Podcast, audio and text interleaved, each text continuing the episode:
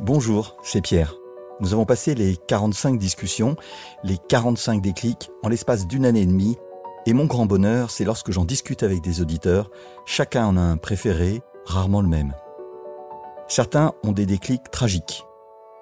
J'ai fait une chute de quasiment 9 mètres. C'est comme si j'avais décidé que cet accident, j'allais le transformer en autre chose en fait. Ou insolites. Je me suis retrouvé piégé seul dans ma voiture au moment d'un violent orage. Certains en ont plusieurs. Ma vie a été remplie de déclics. Aujourd'hui, je pourrais donner deux sous-titres à Déclic, le podcast des gens curieux du côté des auditeurs et celui des engagés dans la vie du côté des invités. Je les remercie toutes et tous de leur confiance et de leur parole. C'est parti pour 30 minutes, sans coupe ni montage. Vous êtes bien sûr Déclic. Déclic. Déclic. Déclic. Ce podcast est produit par Toutac, expert en podcast learning. Aujourd'hui, il fait un temps exceptionnel et nous avons bien sous la coque la silure de 1,50 m qui est en train de pondre ses œufs. Après, on surveille aussi les canetons qui viennent de naître. Il y en a sept, une toute petite portée, et la silure pourrait bien en engloutir quelques-uns. Je m'appelle Pierre et suis le fondateur de Toutac qui crée des podcasts dédiés à la formation et la communication par la voix et produit Déclic, ce moment où tout bascule. Aujourd'hui, dans le fauteuil à côté de moi, je reçois Anne-Cécile Suzanne. Bonjour Anne-Cécile. Bonjour Pierre. Il y a peu, tu me racontais comment tu surveillais le vélage de tes vaches un jour sur trois depuis ton lit, avec une appli et une caméra, et que cela te permettait de ne pas te lever toutes les nuits. Mais le matin, à Paris ou dans l'Orne où tu vis, là où il y a ta ferme avec tes 270 vaches, tu mènes aussi ton métier de consultante, manager chez Kia, et probablement dans le train, qui doit être ton second lieu de résidence, tu écris un article pour le Figaro où tu publies régulièrement. Engagé, c'est un mot qui semble te caractériser, engagé dans la défense de l'agriculture, mais aussi en politique, et pour tes clients, j'espère. Je vais commencer par une première question. Qu'est-ce que tu fais quand tu arrives de Paris et que tu rentres dans ta ferme? Est-ce que tu as un rituel? Est-ce qu'il y a quelque chose que tu as besoin de faire quand tu rentres chez toi? Écoute, oui, quand je rentre chez moi, la première chose en fait que je fais, c'est en général d'aller voir mes animaux. Alors mes animaux au sens large, c'est-à-dire que ça commence par mes chiens qui courent vers moi dans la cour et, et qui, et qui me font euh, une fête joyeuse et c'est euh, c'est vraiment addictif pour moi. La, la, la maison Normandie, c'est aussi ces, ces animaux qui, qui, qui sont contents de nous voir. Et après, euh, en général, je monte immédiatement sous le hangar qui est à 50 mètres de la maison et, euh, et je vais faire un tour euh, juste pour voir mes vaches. Alors, euh, ça dépend des saisons. L'hiver, il y, a, il y a beaucoup de monde, donc je fais un tour en les regardant un petit peu comme ça. Et puis l'été, il y a, il y a finalement peu de vaches sous le hangar parce qu'elles sont toutes en train de pâturer dans les champs. Ouais. Et, mais je vais voir ces, ces, ces quelques-unes qui sont encore, encore en bâtiment et, et je sais pas, ça a quelque chose d'apaisant. C'est apaisant parce que je trouve que Paris, c'est trop. Parce que tu as, une, tu as deux vies quand même. Ouais, c'est- pas tant que Paris est, trop effervescent ou autre. J'aime Paris pour ça aussi. Mais euh, en fait, c'est peut-être un, acte pour moi qui matérialise en fait mes racines. C'est-à-dire que je, me retrouve, euh, enfin, je, me, retrouve en moi-même quoi vis-à-vis de tout ça. Donc ça, ça fait du bien. Alors euh, peut-être que tu peux nous dire quel est ton déclic, si tu en as un. J'ai réfléchi à cette question et je me suis dit, euh, finalement, en fait, une vie d'engagement, quand on est engagé euh, sur euh, des sujets qui nous tiennent à cœur, qui nous tiennent viscéralement euh, à cœur, c'est une série de déclics, sinon on s'épuise. Donc, euh, s'engager, c'est avoir une série de déclics qui nous permettent de tenir dans la durée. Sinon, on s'engage un petit peu puis on arrête. Néanmoins, si je dois mentionner vraiment les déclics qui ont été fondateurs, Ouais. J'en ai peut-être deux, deux importants. Le... Et en fait, pour comprendre ces déclics-là, il faut juste comprendre un peu la situation qui était à l'époque euh, la mienne. C'était en 2000, euh, 2013. Et mon père était très, très malade, en fait, depuis plusieurs années. Et quand on est agriculteur, on n'a pas le droit d'être malade parce que c'est à ce moment-là, les, les banques nous ferment leurs euh, leurs portes. Et donc, on ne peut plus réinvestir dans l'exploitation agricole. Et euh, du coup, progressivement, euh, l'exploitation agricole périclite. On a aussi du mal à se faire remplacer. Donc, forcément, il y a moins de surveillance des animaux, moins de surveillance des cultures, on peut faire moins de choses. Et bref, quand j'ai, moi, j'ai commencé à m'intéresser à l'exploitation agricole familiale, Et donc tu avais quel âge? J'avais 22 ans. Ouais. En fait, euh, la, la situation était déjà plus très bonne parce que mon Ouais. père était malade depuis plusieurs années. Et je m'étais pas intéressée. Ma mère travaillait à l'extérieur et, et pareil, elle n'était pas du tout dans l'exploitation agricole. Donc la situation financière était compliquée. Et du coup, Euh, mon père était à l'hôpital et moi je me retrouve à, à devoir en fait euh, bah, gérer le quotidien de la ferme parce qu'il y avait plus personne sur l'exploitation pour le faire. Mon père avait pas de salariés et donc des dettes chez les fournisseurs parce que bah, comme je le disais la, la situation financière était compliquée et en particulier chez le vétérinaire. Et ça faisait deux fois que j'appelais le vétérinaire depuis que mon père était à l'hôpital et que moi j'étais revenue sur la ferme pour, euh, pour euh, notamment procéder à des naissances. À, donc euh, des vélages, on, on aide les veaux à naître et puis quand on sait pas, ben, on appelle le vétérinaire pour qu'il le fasse à notre place. Et là, ça faisait deux fois donc que je l'appelais, le vétérinaire me disait il va falloir penser à régler les factures, sauf qu'on ne pouvait pas les régler. Et la troisième fois, j'appelle mon père, je lui dis il y a une vache qui vèle et elle n'y arrive pas, donc euh, elle me dit bah appelle le vétérinaire. Je me dis attends, on va peut-être arrêter un jour. Et donc ça a été mon premier déclic parce qu'en fait je suis allée euh, attacher cette vache qui était gentille, donc je l'ai attachée à un barreau euh, de barrière. et j'ai mis les mains à l'intérieur et j'avais vu le vétérinaire faire deux fois, mon père un petit peu quelques fois, mais je l'avais très peu suivi en fait, donc euh, j'avais euh, peu d'expérience sur le sujet. Mais bon, j'ai trouvé deux pattes, j'ai fait comme j'avais vu faire, donc j'ai attaché ces pattes à deux cordes, j'ai pris la véleuse, c'est un espèce d'engin qui me sert de levier pour, euh, pour tirer, euh, pour avoir plus de force pour tirer les veaux. Et puis bah, j'ai fait et euh, le veau est né vivant. Et ça a été le premier déclic. Je me suis dit en fait, je suis capable de le faire. J'y arriverai peut-être. Et donc ça a été le, le premier très positif en fait. Où après tout a commencé, où j'ai commencé à prendre confiance en moi surtout. Et ça, c'était vraiment les toutes premières semaines. Donc euh, donc c'est un petit peu voilà un déclic, euh, un déclic qui encourage. J'en ai eu un autre à peu près au même moment, enfin quelques semaines plus tard. J'étais allée voir le comptable. Enfin, euh, c'était une dame d'ailleurs, euh, qui, qui m'a beaucoup marqué en fait parce que on fait le point sur les chiffres. Elle me dit bon, ça va pas très bien. Je dis bah non, ça va pas très bien financièrement tout ça. Et, euh, elle me dit bah si, vous tenez deux ans, vous pourrez être fier de vous. Si dans deux ans, enfin si grosso modo, elle, elle me donnait deux ans d'espérance de vie au sein de l'exploitation et puis après pour elle c'était fini quoi. T'es mort. Et bon, je la regarde, enfin, je l'ai écoutée, et bon, c'était un peu l'experte hein, euh, qui, qui suivait les chiffres de la ferme et depuis des années, etc. Et en fait, dans ma tête, je me suis dit non, mais elle aura tort. Je lui donnerai tort. Dans deux ans, la ferme, elle ira mieux. Et puis, en, en fait, euh, preuve en est, aujourd'hui, ça fait dix ans que je suis agricultrice. Hmm. Et ça a tenu. Et en fait, ce, ce- ça a été un déclic par réaction à quelque chose de négatif. En fait, c'est- c'est aussi ce qui me drive, euh, le fait de parfois qu'on me dise tu n'y arriveras pas, ou c'est pas possible, ou, ou ça se fait pas. Et se dire, bah, en fait, euh, Pourquoi ça- Pourquoi? pas? Ouais, pourquoi pas? Et euh, aujourd'hui, tu as toujours la même comptable? Non, j'ai quitté, ce, ce cabinet comptable un an plus tard d'ailleurs. non, non. Mais parce que l'équilibre d'une d'une ferme, c'est super difficile. Et comment tu t'y mets? Parce que tu fais des études, tu étais à Sciences Po, Mm. euh, donc tu n'as pas participé à la ferme. Euh, c'est une chose, tu te trouves dans une situation critique, puis après ton, ton père décède, donc tu boucles la ferme ou tu continues.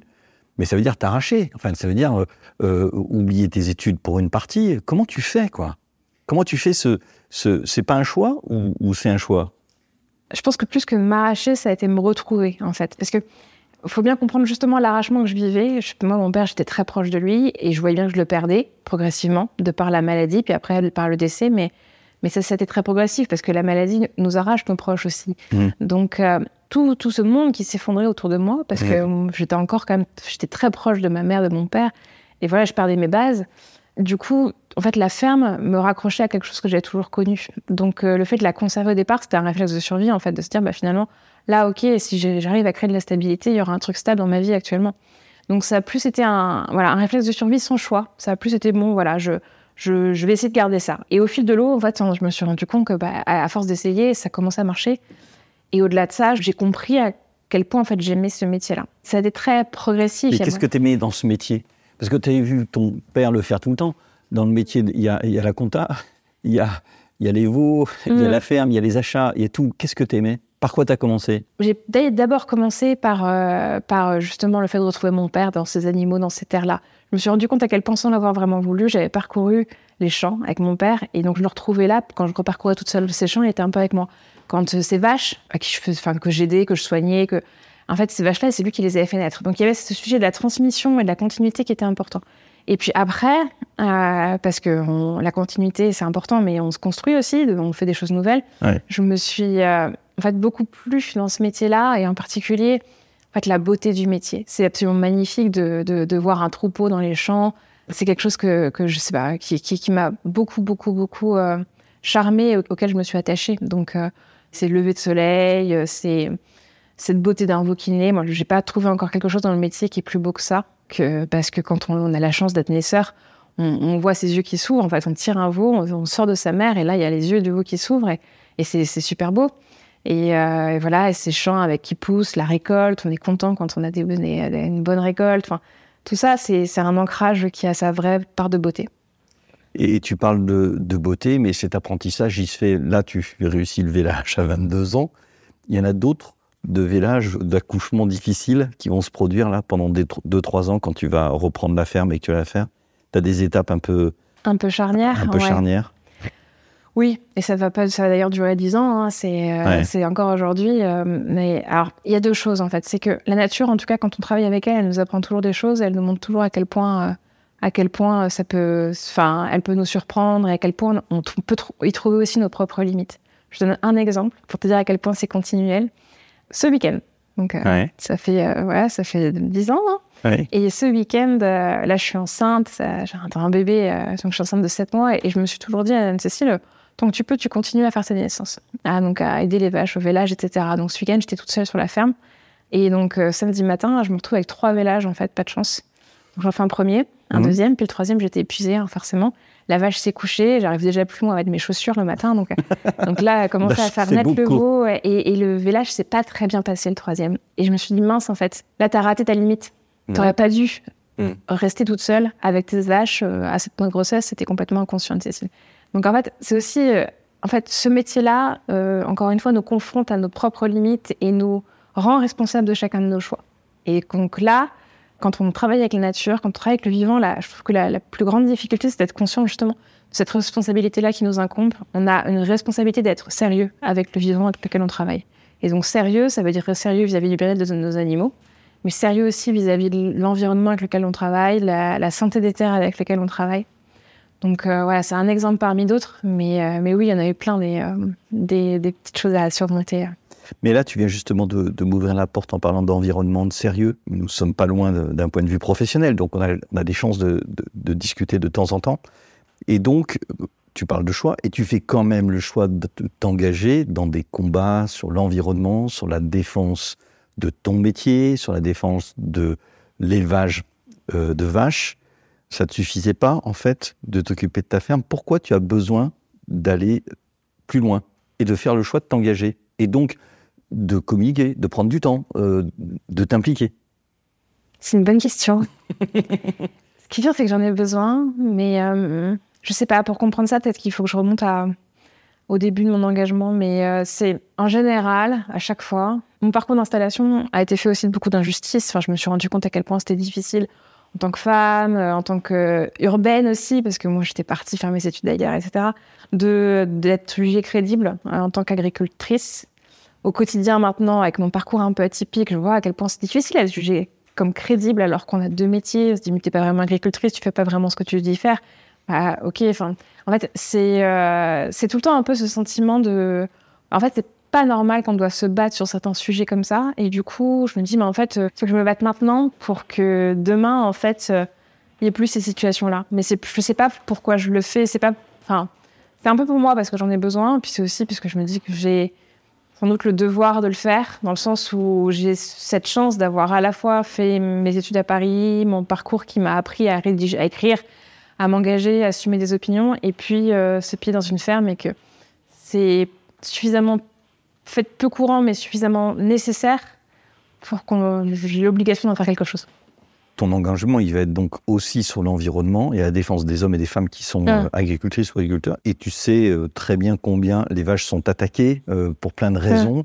Et quand tu en parles, puisqu'on en a déjà parlé, il y a quand même un fond d'injustice dans ta réaction. Enfin, tu, tu, tu le vis comme une injustice. On, on- on est dans un monde qui, qui- qui se construit et qui, en fait, à l'avenir, à mon avis, a besoin notamment de, euh, de vaches. Pour moi, les, animaux de manière générale et, l'élevage en matière agricole a un rôle fondamental à jouer pour le monde de demain. Et, le monde, c'est notamment parce que les vaches, elles pâturent, donc elles entretiennent les prairies, elles euh, produisent du fumier qui ensuite va rapporter au sol de grandes cultures, donc va maintenir le taux de matière organique, elles entretiennent les paysages. C'est aussi consommer de la viande française, ça évite d'en importer d'ailleurs, ce qui est une hérésie en termes environnementaux, mais aussi en termes économiques. Il y, a, plein de raisons, et c'est vrai que sur ces sujets-là, je m'engage beaucoup. Pourquoi je le fais en particulier sur les vaches et sur l'élevage? Parce que je trouve que c'est le sujet le plus maltraité aujourd'hui quand on parle agriculture. c'est peu compris. On, dit franchement souvent n'importe quoi. Et du coup, euh, du coup, c'est effectivement un sujet sur lequel j'interviens beaucoup parce que voilà, c'est l'un des sujets les plus maltraités.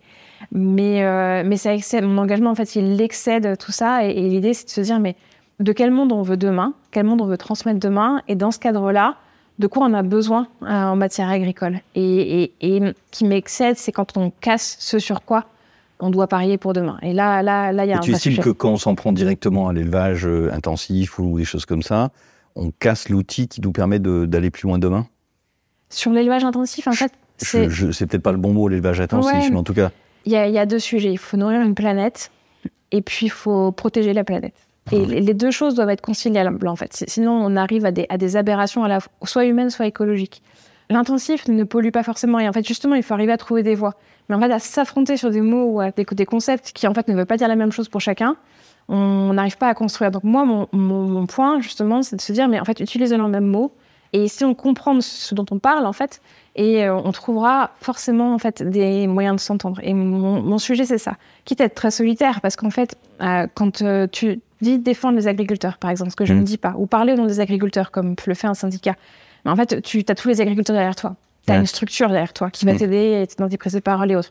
Quand tu dis militer pour l'environnement, euh, les, les intérêts citoyens, etc., tu as des associations qui le font, tu as, beaucoup de choses derrière toi aussi. Quand tu dis en fait que tu veux juste réconcilier ces deux mondes qui ont tendance à trop s'opposer, là en fait tu fais le choix de la solitude en général. Mais c'est la position que j'ai le devoir de prendre, c'est cette euh, réconciliation. et ceux qui vivent de l'agriculture autour de toi, ils comprennent ton combat? Ceux qui sont proches, pas ceux qui sont euh, dans des instances avec qui tu peux avoir des discussions, mais Mes, mes proches comprennent et Oui. mes proches m'encouragent. Mais les agriculteurs autour de moi, pas forcément. Pas forcément. Enfin, pas toujours. En agriculture, il faut bien comprendre une chose, c'est que euh, faut pas trop parler, faut pas trop, faut pas trop se mettre en avant, faut pas trop dire Mm. les choses. Mm. Et, et du coup, euh, du coup, bah, en fait, il y a des ils te moments jugent là-dessus, en fait. ils peuvent se dire, mais en fait, elle se la ramène. Mm. C'est, je l'ai entendu, c'est pour ça que je le dis, mais, mais en fait, je m'en fiche. Parce qu'on ne vit pas sa vie par rapport à l'opinion des autres. Et surtout, euh, moi, je, je ne construis pas mon engagement pour, euh, encore une fois, défendre les agriculteurs. C'est pas mon objectif. Mon objectif, c'est d'arriver à, à créer des ponts entre les agriculteurs et le monde économique et le monde citoyen pour qu'à la fin, en fait, on, on se dise, mais bien sûr, en fait, on est capable de tous vivre ensemble et de construire un monde meilleur pour demain. Et on saute euh, ton exploitation, et puis on vient à Paris, à Malakoff, chez. Kia, et donc tu es consultante. Est-ce que dans ce métier de consultante, tu arrives à faire une, forme de réconciliation dans l'autre sens? C'est impératif pour moi. C'est pour ça que je suis consultante aujourd'hui. C'est vraiment pour me dire, OK, il y a quatre catégories d'acteurs, on va dire, sur les sujets qui m'animent. Il y a les agriculteurs, il y a le monde économique, le monde politique et puis les citoyens. Hmm. Et du coup, aujourd'hui, en tant que consultante, en fait, je- j'agis sur le levier qui me paraît, moi, absolument essentiel, c'est le monde économique. En disant, mais OK, toi, monde économique, tu as des intérêts. Tu veux que ta structure, elle soit pérenne à horizon 10 ans. Et en fait, tu peux travailler avec les agriculteurs dans ce sens-là, pour l'intérêt de tout le monde, et notamment le, le bien commun, en fait. Enfin, c'est il n'y a pas de, de posture idéaliste là-dedans. C'est qu'en fait, je suis persuadée qu'il y a des moyens très concrets de, de faire les choses. Je te prends un exemple, les, les filières notamment. On parle beaucoup filières, euh, c'est-à-dire bah, comment est-ce qu'on arrive en tant que, par exemple, distributeur à euh, rémunérer correctement euh, les transformateurs et puis l'agriculteur? Bah, en fait, ça, c'est un sujet passionnant parce que en général, le distributeur, il comprend pas l'agriculteur, ni trop l'industriel, le transformateur. L'industriel, il comprend pas trop l'agriculteur, il comprend pas trop le distributeur. Et donc, le fait d'arriver, en fait, à. Puis l'agriculteur, bon, pareil. Hein. Donc, il- le fait d'arriver à, à mettre un peu les intérêts de tout le monde au centre de la table et se dire, bah, comment est-ce qu'on travaille demain? Bah, c'est un rôle de consultant et c'est un rôle, à mon avis, essentiel. Et le fait que tu sois agricultrice, Mm. quand tu t'adresses au milieu, que ce soit les distributeurs et transformateurs, à ce moment-là, comme consultante, tu gagnes en crédibilité. Ben oui, oui. Et je leur apporte en général les, les réponses sur ce monde mystérieux Ouais. euh, qu'est l'agriculture, en fait, qui, Ouais. qui, est en, qui est en fait difficile, euh, difficile à comprendre quand on est extérieur à, à, à ce dernier. Donc, euh, donc ouais, c'est c'est pour ça que je pense qu'il y a un rôle à jouer. Et il m'est pas propre, c'est-à-dire que demain, avec la diversification des parcours d'agriculteurs, ces agriculteurs qui changent, à mon avis, on sera de plus en plus de profils comme ça. Et c'est aussi porteur d'espoir pour l'avenir de se dire, bah, finalement, l'agriculture change et euh, elle va peut-être être mieux capable de comprendre et de se faire comprendre par rapport à ce qui se passe en aval. Et pour se, pour se faire comprendre, il a cité plusieurs intervenants, les distributeurs et les transformateurs, il y a les politiques. Et est-ce que tu penses que tu, aujourd'hui, tu sais les faire bouger aussi, ces, ces, ces femmes et ces hommes? Parce que à un moment donné, ça se finit par des lois ou pas. Mais on, pour avoir observé les, les rapports entre l'industrie et le commerce pendant un certain nombre d'années, euh, on voit que globalement, ils sont jamais capables de s'entendre. Jamais. Donc, euh, je suis pas sûr que ce soit différent dans, dans les deux mondes dont tu parles là. En fait, la, la, mon analyse du monde politique, c'est que c'est aussi un, un monde qui est beaucoup en réaction euh, par rapport à ce qui se passe dans la société. Et donc, j'ai côtoyé un petit peu euh, ce monde-là et hum, je me suis engagée d'ailleurs. Et ma, ma réalisation, en fait, Y a-t-il un endroit où tu ne t'engages pas? Ouais. Non, bah, en tout cas, je, je m'y engage maintenant euh, plus vraiment. Pourquoi? Parce que justement, je me suis dit, si le monde économique bouge, si l'opinion publique bouge, le monde politique bougera. Mais le monde politique est en général peu en, action pour, euh, pour initier le mouvement, mais plus en réaction. Donc, j'ai peut-être tort, hein, je, je suis pas certaine de ce que je dis, mais c'est mon analyse des choses. Je me dis, en fait, moi, j'ai pas le temps d'attendre 20 ans pour euh, mettre en œuvre mes, enfin, ces idées auxquelles je crois. Et du coup, bah, je, je vais faire autrement. Et donc, c'est pour ça qu'aujourd'hui, je m'investis dans le débat public et je m'investis avec le monde économique pour arriver à, à faire bouger ces lignes-là. Parmi tous les, les gens que je fréquente, j'ai souvent des, des réactions assez antinomiques sur euh, les entreprises sont vraiment en marche, ou c'est du greenwashing, ils se foutent de nous, ou euh, bah, de toute manière on s'en fout, euh, on verra bien. Ouais. Tu, tu penses qu'on en est où, toi? Moi, je crois pas au miracle, en fait. Donc, pour Ouais. moi, une entreprise, elle bougera si elle, elle a un intérêt économique à le faire. Hmm. Donc, euh, je pars du principe que trouver une équation économique qui se tienne et qui soit rentable à, à moyen terme euh, pour faire mieux pour l'agriculture française et pour euh, notre monde de demain, en fait, c'est quelque chose qui est tout à fait réalisable. Et il suffit, encore une fois, que tout le monde comprenne bien ses int- les intérêts réciproques. Donc, euh, donc, moi, je suis persuadée que l'entreprise est en mouvement tant qu'elle trouve des solutions rentables au- pour être durable et autres. Et donc, ça, Je recevais quelqu'un la semaine dernière, Maximilien Rouer. Il me disait quelque chose qui m'a assez frappé. Il me dit bah, il y a trois manières de, faire en sorte que les gens bougent. Il faut qu'ils aient expérimenté une situation. Euh, il faut qu'ils aient une éthique personnelle. Ou il faut qu'il y ait une pression qui s'exerce sur eux. Et du coup, euh, toi, tu dis qu'il n'y a que la pression, finalement, euh, qui peut fonctionner. En tout cas, qu'elles ne travailleront pas contre leurs intérêts. Après, des décideurs qui ont une appétence particulière pour ces sujets-là, ça reste en général indispensable. Quelqu'un qui s'en fiche, il s'en fichera toujours et il trouvera Mm. toujours une autre manière de. Mais alors, pour les faire bouger, tu commences par leur parler de ton exploitation, Ah. euh, de tes champs, de la manière dont tu dois mélanger euh, euh, les vaches, dont tu dois faire les choses. Parce que tu penses que tu dois les faire bouger personnellement pour qu'ils arrivent à réfléchir en entreprise. Comment tu prends le truc? Ça dépend, hein Ça dépend vraiment de la, de la personne et c'est vrai que là-dessus, euh, c'est là que le métier de consultant aussi est passionnant. C'est qu'en fait, on n'a pas de, de recette miracle. Toujours, Ouais. euh, toujours, ça dépend de la situation et des personnes qu'on a en face de nous. Mais en général, euh, en général, je, je, ne- je, je travaille plutôt sur ces sujets-là avec des personnes qui sont sensibles à cette thématique, effectivement. Donc, il y a Mm. toujours une sensibilité. Ça part d'une sensibilité personnelle. Non, en général, oui. Parce que de toute façon, on, pour engager des projets, en tout cas de transformation, quel qu'il soit, il faut une relation de confiance entre des personnes. Entre Mm. la personne qui conseille et la personne qui, qui fait et qui prend la responsabilité d'eux dans les faits. Hein. Enfin, il faut rester très, très humble quand on accompagne des décideurs. Euh, c'est pas nous qui portons la responsabilité. In fine, c'est ce décideur qui choisit. Donc, euh, pour, euh, pour, pour avoir cette, euh, ce courage-là, il faut aussi avoir confiance dans ce qu'on nous conseille et dans, dans la voie qu'on choisit. Et puis, euh, et puis, encore une fois, enfin, je ne crois pas aux bonnes intentions euh, seules. Il faut que ce soit économiquement viable, sinon, sinon rien ne se fera. Et c'est pour ça que pour moi, le, le greenwashing dont on parle beaucoup, c'est de bonnes intentions, mais qui en fait n'ont aucune rentabilité économique et qui du coup n'ont aucune durabilité fondamentalement. Ceci dit, aujourd'hui, on- je pense que tous les gens que tu vois ne peuvent plus dire qu'ils ne savent pas qu'il va y avoir des conséquences de leurs actes. Alors, on parle beaucoup de. Il y- a en ce moment un sommet à Paris sur le plastique, mais euh, on, ça fait peut-être 40 ans qu'on sait que le plastique, euh, on en produit plus qu'on en détruit.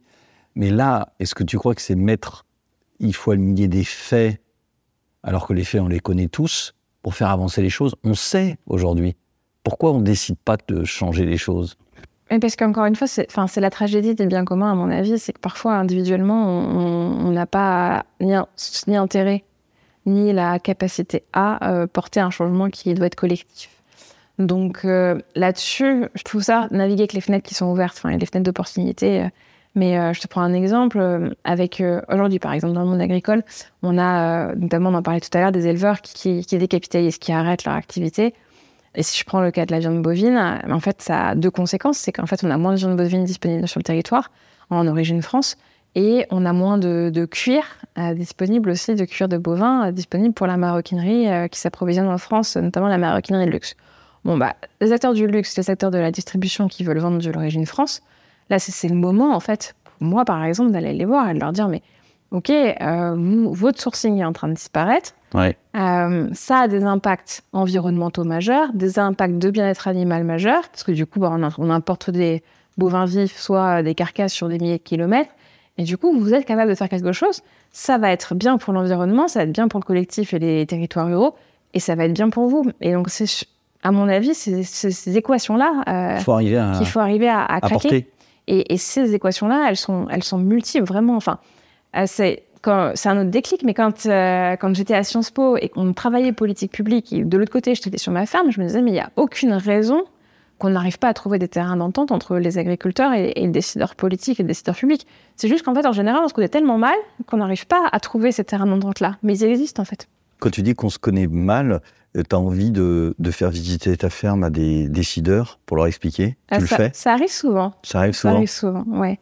En tout cas, euh, c'est quelque- chose que, que je fais régulièrement à des décideurs, mais aussi au grand public. euh, J'ai pas mal de gens qui passent. hein, C'est très régulier. D'ailleurs, le- il y a les journées de l'agriculture le, le 16 juin et il va y avoir, je sais pas, autour de 100, 150 personnes qui passeront sur mon exploitation. Et ça, c'est important pour moi aussi de bah, d'essayer de, par tous les bouts, en fait, de prendre ce sujet-là et dire, mais regardez, euh, on a moyen de se comprendre. Et est-ce que quand tu es consultante et que tu as en face de toi des gens qui vont y aller tièdement ou pas trop, Hum. ça t'as pas envie à un moment donné d'être plus assertif, voire presque désagréable, ou leur dire mais vous ne comprenez pas Parce qu'il y a quelque chose d'urgent aujourd'hui. On parle plus de, de crise du climat, on parle d'urgence environnementale. Quand tu es face à des décideurs qui décident pas, Alors là, il y a deux, deux choix. Soit c'est euh, soit c'est parce que j'ai pas été assez claire ou parce que le Mhm. voilà. Donc c'est le premier point. Donc il faut du coup convaincre. Ou alors euh, c'est parce que tout simplement on n'a pas affaire au bon décideur. Ça arrive aussi. Il y a Mhm. des gens qui sont en position de décision mais qui ne veulent pas ou ne savent pas. Donc euh, je sais pas. Je, je trouve que le monde politique attire de moins en moins de grands talents. Dire on a on parle souvent de grands hommes politiques etc. dans l'histoire. On manque parfois de figures, je trouve, euh, en politique aujourd'hui. Mais dans le monde économique, à l'inverse, je trouve qu'on en a quand même beaucoup aujourd'hui. Enfin, quand je, on voit un Thierry Cotillard, par exemple, qui reprend la tête d'Intermarché, c'est quelqu'un de très engagé sur ces sujets-là. que j'ai reçu aussi dans les clés. Ouais, bah, voilà. Mm. Euh, un Thierry Cotillard, un Philippe Brochard chez Auchan, pareil, très engagé sur ces sujets-là. Enfin, c'est, je veux dire, les, les grands hommes ou les grandes femmes, quand même, euh, se multiplient dans, dans le monde économique et je me dis, c'est, c'est intéressant parce que ça donne euh, matière à faire. Je pense que là-dessus, on peut pas se dire, il n'y a pas matière à faire et il n'y a pas matière à faire avancer les choses. Là-dessus, euh, voilà. Mais c'est collectif et c'est pas que euh, moi, Cécile Suzanne. C'est, en fait, euh, c'est un travail collectif avec des gens qui, qui doivent se parler de mieux en mieux Mm. sur ce sujet. Ce qui est assez euh, étonnant, dans tout ce- et on, va, on arrive au bout de notre entretien, c'est qu'il y a toujours dans ce que tu dis à la fois euh, Anne-Cécile, une personnalité qui avance, et ainsi de suite, et le collectif. Et on a l'impression que tu es toujours en train d'essayer de réunir les deux, c'est-à-dire ton propre destin, tu as envie d'avancer, et puis bah oui, mais on n'avance pas seul. Mm. On n'avance clairement pas seul. Et, et c'était, je crois, la, la grande réalisation que j'ai faite euh, ces dernières années, c'est qu'en fait, c'est bien de se battre. euh, enfin, je me battais un peu corps et âme sur mes sujets, euh, Ouais. sans chercher particulièrement à, à m'entourer de personnes qui se battaient comme moi. Ces dernières années, je me suis dit, en fait, non, c'est à plusieurs qu'on avance et il faut. donc voilà, c'est important. Sinon, de toute façon, on n'y arrive pas et on s'épuise. Donc, Bah, je souhaite de ne pas t'épuiser, surtout dans les semaines qui arrivent.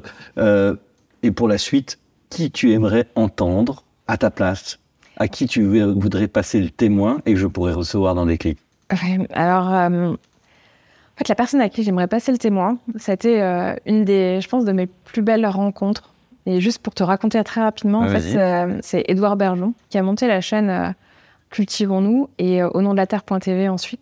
Il m'avait appelé pour, euh, pour passer chez moi sur l'exploitation et ça a très mal commencé parce qu'en fait, euh, je lui ai dit, bah, je suis désolée, j'ai TF1 qui passe, donc on est obligé de décaler euh, ton arrivée.